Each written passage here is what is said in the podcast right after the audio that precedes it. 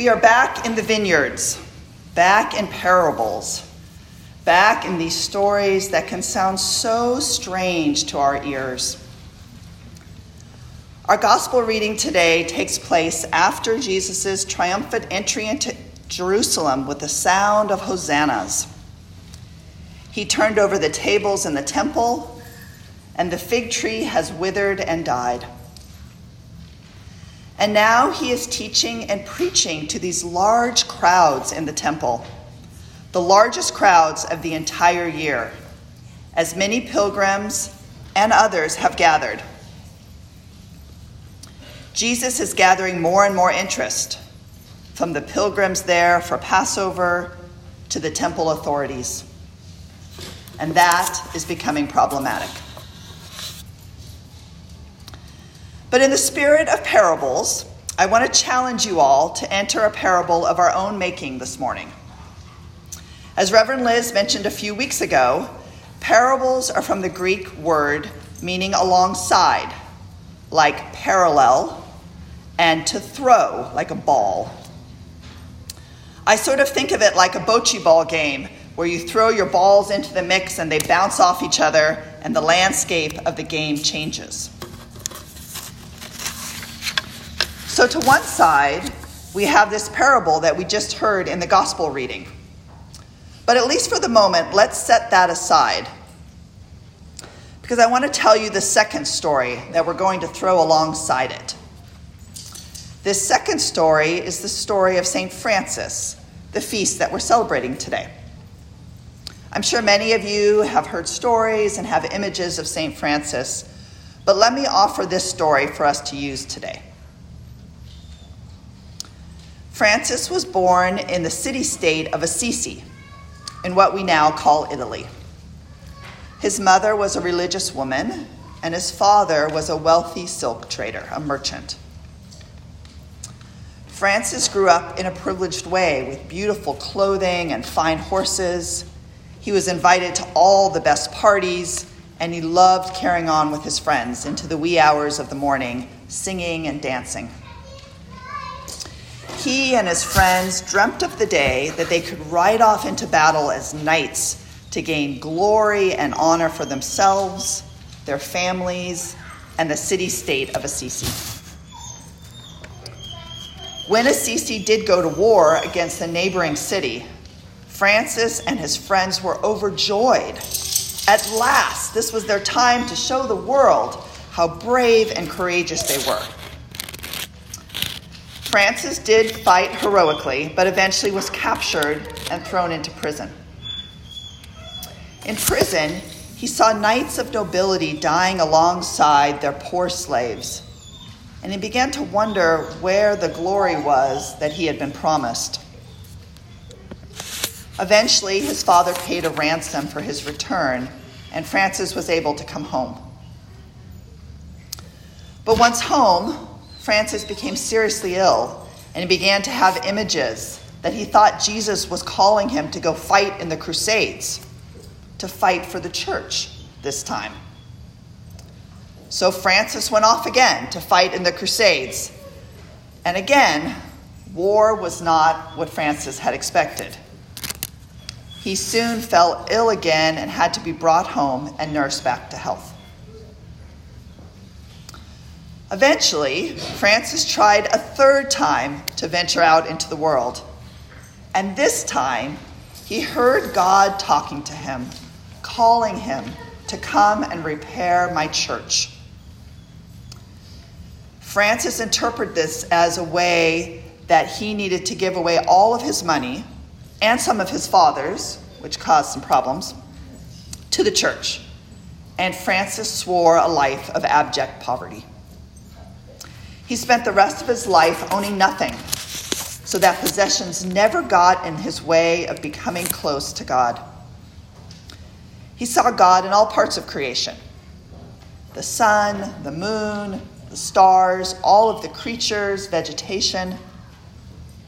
And many people attempted to follow Francis's modeling, but failed, as abject poverty is a very difficult way to live. But the Order of the Franciscans still thrives today. throughout the world. This story of Francis is one side of our parable. Now, for the other side, we have this gospel reading from Matthew. But first, before we dive into this reading, I want to be clear about what parables are not. Parables are not allegories. In other words, you don't just plug in one person for another or match code names. This parable has been particularly problematic with this code substitution mentality. I know I was taught that you substitute people in for the parables God for the landowner, Israelites, Pharisees, chief priests for the tenants. The Old Testament prophets are the slaves, and then, of course, the Son is Jesus. And so, where do we as the Christians go? We are the innocent bystanders that have witnessed this crime and are now the all knowing believers. The substitution problem is problematic. Using this allegoric lens can result in anti Semitic views. And this has been the case for centuries. For example, if we retell the story using those code names, it sounds something like this The Hebrew people, the tenants, were given the vineyard, the Garden of Eden, at the time of creation and their job was to tend it and take care of it. And when God, the landowner, sent his son to collect the rent, he was killed. Summarizing the story, the Hebrew people killed Jesus. That is problematic, to say in the least. So, for today, I want to challenge you to clear your mind of this kind of teaching, of this kind of translation, of these sort of code names that you might have been taught. Let's start with a clean slate when we look at this parable today. So, what do we have? We have a story of workers in a vineyard that now are being called to give the harvest to the landowner. Where do you see yourself in this parable today? Perhaps as one of the tenants or the farmers. You've been given the opportunity to work on this land and you're reaping a generous harvest. You have a family to support. How can you enjoy some of the fruits of your own labor? How can you hold on to your own work to create some sort of legacy once you're gone? Perhaps today you're one of the slaves or the messengers that are being called to speak some kind of truth and retrieve property from one group to another. Or maybe today you feel you're the landowner, trying to do the best for the tenants who have been working, but also needing that harvest so there's a profit for next year's new plantings. So let's look at our two stories now side by side, throwing them together and seeing where they might bounce off of each other, or perhaps crack each other open, or maybe just roll peacefully side by side. When I began to throw these stories together this week, nothing opened for me at first, which is sometimes the case with parables. In fact, I have to admit, it took me a lot of throwing them together, rather forcibly sometimes, but finally they started to crack open just a bit for me. And I want to share with you something that came to me. It has to do with the crowd in the gospel. I find it interesting that the crowd is quick to condemn the tenants, but that Jesus had a different interpretation. Jesus speaks of the stone that the builders rejected, that had become the cornerstone. And he states that it is amazing in their eyes.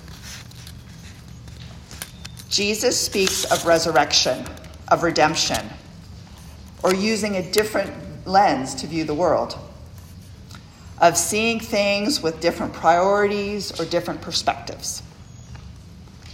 The stone that the builders would not even use because it was flawed in some way God has used to build great things upon.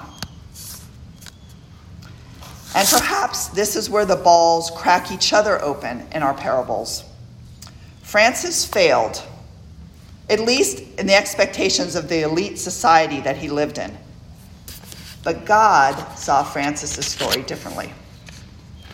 God called Francis to speak truth and love in a new way, a way that people had never heard before.